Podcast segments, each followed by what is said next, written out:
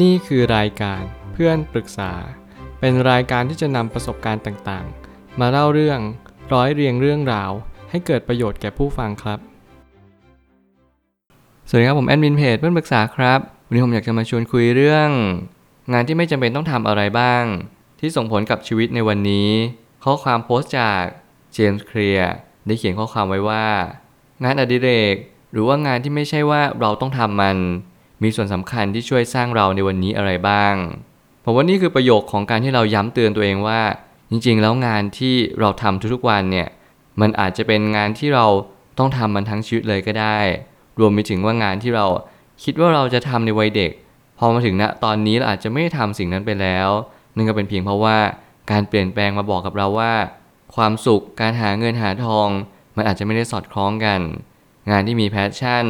กับงานที่รายได้เยอะ อาจจะไม่ใช่งานที่เราหลงใหลได้ปลื้ม หรือว่าเราชื่นชอบมันโดยส่วนเดียว เราจะมีมุมมองมากมายหลากหลายเลย ในการที่เราจะหางานที่เรามี passion แถมเรายังมีเงินมากมายได้อีกนั้น จึงเป็นคำถามที่เป็นสิ่งที่ยากที่จะหยั่งถึงจริง ๆ ว่าเราจะเข้าใจมันได้ยังไง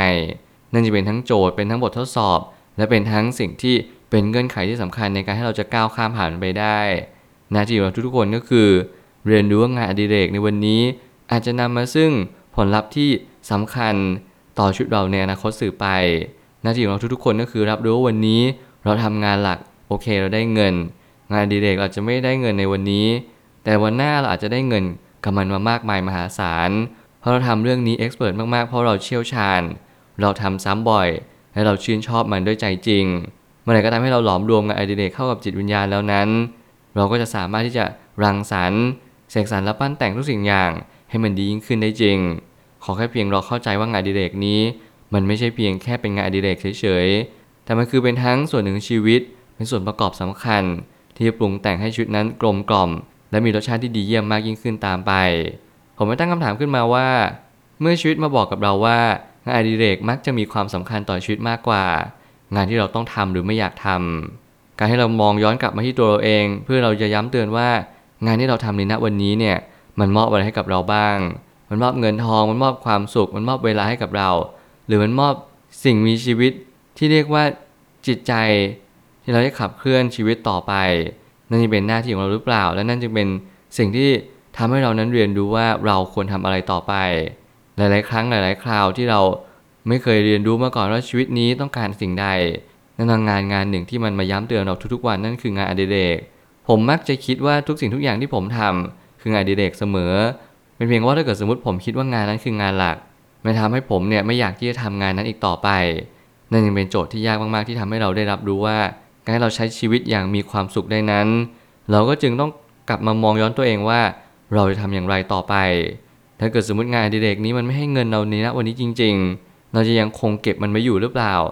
เรายังคงทำตามความฝันที่เราตั้งใจเอาไว้ไหม การบุดหมายในเป้าหมายในชีวิตนั้นไม่ใช่เรื่องง่าย มันไม่ง่ายเพราะว่าเราไม่สามารถจะไปกันได้ทุกคน บางคนก็แปลเปลี่ยนจากงานอดิเรก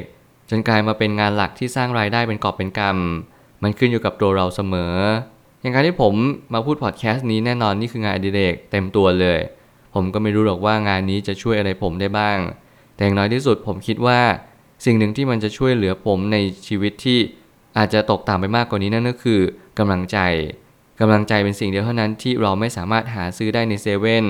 ไม่สามารถที่จะผลิตเองโดยธรรมชาติ เราต้องสร้างสิ่งหนึ่งเพื่อคนอื่น และคนอื่นนั้นตอบแทนกลับมา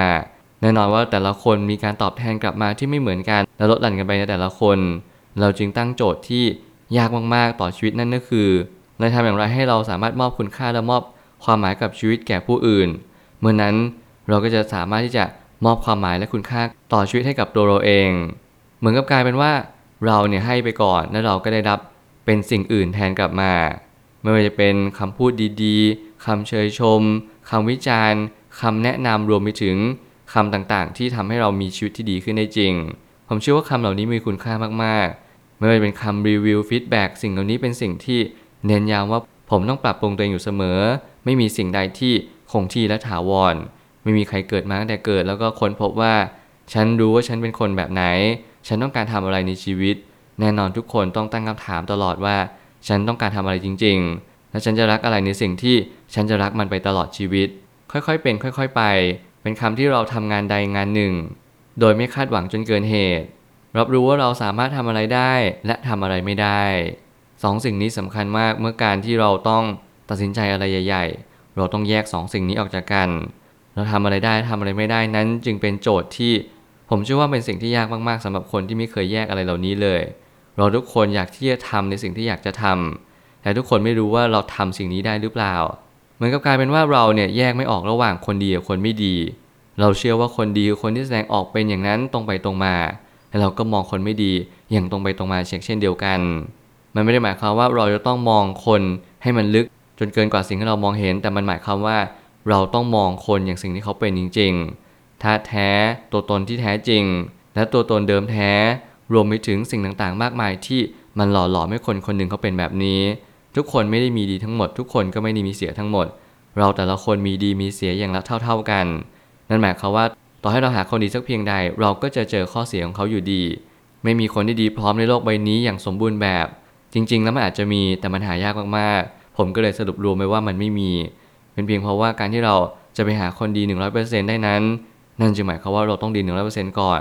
ทุกอย่างคือแรงดึงดูด ทุกอย่างคือสิ่งที่มันกำลังจะเข้ามาหาเรา ตลอดเวลาทุกเมื่อเชื่อวัน นั่นหมายความว่าถ้าเกิดสมมติเราไม่มีต้นทางหรือว่าสารตั้งต้นที่ถูกต้องหรือที่ดี มากเพียงพอ เราจะไม่สามารถดึงดูดคนดีระดับนั้นเข้ามายังชีวิตของเราได้เลยบางครั้งการที่เราทำอะไรบางอย่างที่ดูเหมือนพฤติกรรมที่คล้ายคลึงกันอย่างเช่น การที่มัวแต่ทำงานอดิเรกไม่ทำงานหลักเลย มองเผินๆอาจจะมองว่าเออคนนี้อาจจะจับฉายแน่นอน มันจับอะไรไม่เป็นชิ้นเป็นอัน มันอยากทำอะไรมันก็ทำโดยมันหารู้ไหมว่า ครอบครัวกำลังเดือดร้อนอยู่ ครอบครัวกำลังตกที่นั่งลำบากอาจจะนั่งคิดงานอดิเรกอยู่ทุกวันเลย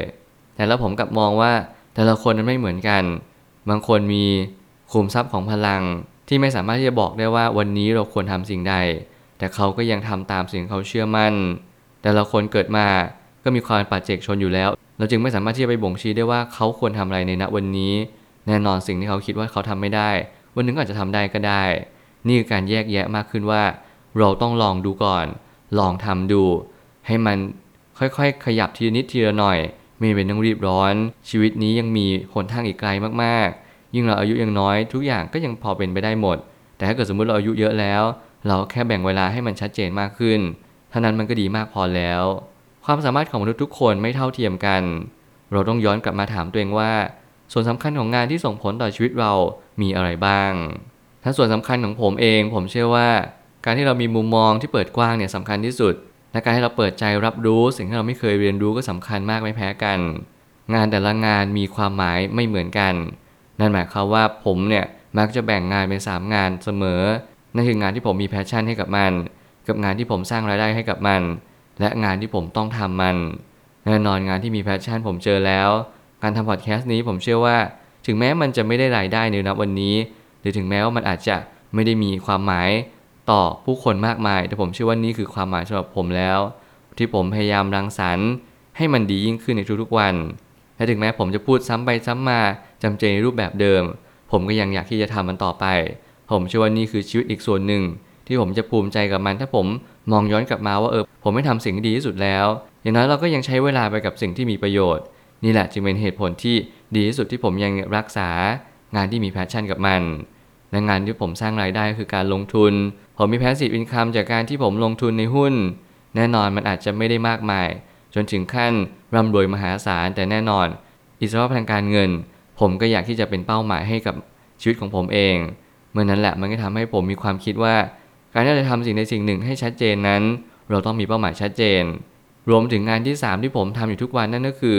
การทำความสะอาด บ้านช่องต่างๆ ห้องนอนของผมเอง สุขภาพร่างกายในการที่จะเข้ายิม ออกกำลังกายเป็นประจำสิ่งเหล่านี้เป็นสิ่งที่ย้ำเตือนผมอีกเหมือนกันว่า ผมพยายามรักษา 3 สิ่งนี้ตลอดเวลา ถึงแม้ว่า 3 สิ่งนี้ มันจะต้องลดละเลิกเพิ่มเติมอะไรมากขึ้น ผมเชื่อว่า 3 สิ่งนี้เป็นสิ่งที่ช่วยให้ผมมีชีวิตที่ดียิ่งขึ้น และอนาคตที่สดใสตามมา เพราะว่ามันอาจจะไม่สามารถที่จะมีงานเดียวมีทั้งแพชชั่น มีทั้งรายได้ รวมไปถึงเป็นสิ่งที่ต้องทำผมพยายามแบ่งงานออกจากกัน แล้วก็ทำให้มันเป็นเหมือนว่าเรามีฮ็อบบี้งานอดิเรกงานหลัก my job career หรือว่าสิ่งที่เป็น my responsibility นั่นคืองานที่เราต้องรับผิดชอบต่อเนื่องไปเรื่อยๆ ชีวิตนี้มีสิ่งที่เราอาจจะไม่เข้าใจมันในณวันนี้ แต่ละคนอาจจะไม่ได้จำแนกแจกสรรในเรื่องของการงาน ที่มันจะเป็นจะต้องเป็น 3 แบบหรือ 3 ประเภทนี้ แต่ขอให้ทุกคนเรียนรู้ว่าทุกอย่างต้องมีน้ำหล่อเลี้ยงจิตใจ ทุกอย่างต้องมีพลังขับเคลื่อน ที่เป็นเชื้อเพลิงในชีวิตของเราต่อไป ไม่ใช่ว่าเราทำสิ่งใด ก็ทำอยู่อย่างนั้น หรือว่าเราไม่เคยเปิดรับสิ่งใดเลย นี่เป็นโจทย์ที่ไม่ควรทำและควรที่จะเรียนรู้ใหม่อย่างยิ่ง สุดท้ายนี้ความสุขของเราในวันนี้ไม่ได้ขึ้นอยู่กับวันนี้ แต่ขึ้นอยู่กับสิ่งที่เราทำไปทั้งหมด จงเริ่มต้นสร้างชีวิต และออกแบบชีวิตอย่างสิ่งที่ต้องการจะดีกว่า ถ้ามีสิ่งหนึ่งที่ผมอยากให้ทุกคนที่ได้ยินพอดแคสต์นี้เริ่มต้นทำแต่วันนี้เลยนั่นก็คือ จงเริ่มต้นสร้าง และทำในสิ่งที่ตัวเองเชื่อมั่นว่า เมื่อเรามองย้อนกลับมา ในวัยที่เกษียณไปแล้วหรือว่าชราแล้วให้เราจะไม่เสียใจไปกับมัน ผมยังมีความคิดอยู่เสมอว่าเราจะเสียใจกับสิ่งที่เราไม่ได้ทำมากกว่าสิ่งที่เราทำไปแล้ว แต่เราไม่ได้ผลที่ดีกับมัน แน่นอนว่าการที่เราทำสิ่งในสิ่งหนึ่ง เพราะเราเชื่อมั่นว่ามันอาจจะดีมากขึ้น หรือมันอาจจะมีสิ่งใดที่มันเป็นความสำเร็จมากขึ้นตาม แต่อย่างน้อยที่สุดการที่เราเริ่มต้นทำ มันเป็นการบ่งชี้ว่าเป็นนิมิตหมายที่ดีมากๆ ในการที่เราเริ่มต้นทำสิ่งในสิ่งหนึ่ง ชีวิตนี้ถ้าเกิดสมมติเราไม่เคยเริ่มต้นทำอะไรเลย เราก็จะไม่ได้รับอะไรเลย วันนี้เลยมีโอกาสที่เราได้เริ่มต้น วันหนึ่งจะได้รับหรือไม่ได้รับ ก็เป็นเรื่องของโชคชะตาเป็นเรื่องของการทำของเรา อย่างน้อยที่สุดเราเริ่มต้นแล้ว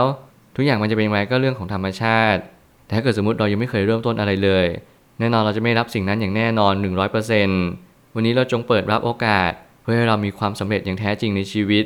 นั่นคือเราเปลี่ยนงานอดิเรก ให้เป็นงานหลัก ให้เป็นงานที่หล่อเลี้ยงจิตใจ แล้วมันจะมีส่วนที่ทำให้เราอยากมีชีวิตต่อไป อย่างยาวนาน ผมเชื่อทุกปัญหาย่อมมีทางออกเสมอ ขอบคุณครับ รวมถึงคุณสามารถแชร์ประสบการณ์ ผ่านทาง Facebook Twitter และ YouTube และอย่าลืมติด Hashtag เพื่อนปรึกษาหรือ f r ร e n d t a l k ด้วยนะครับ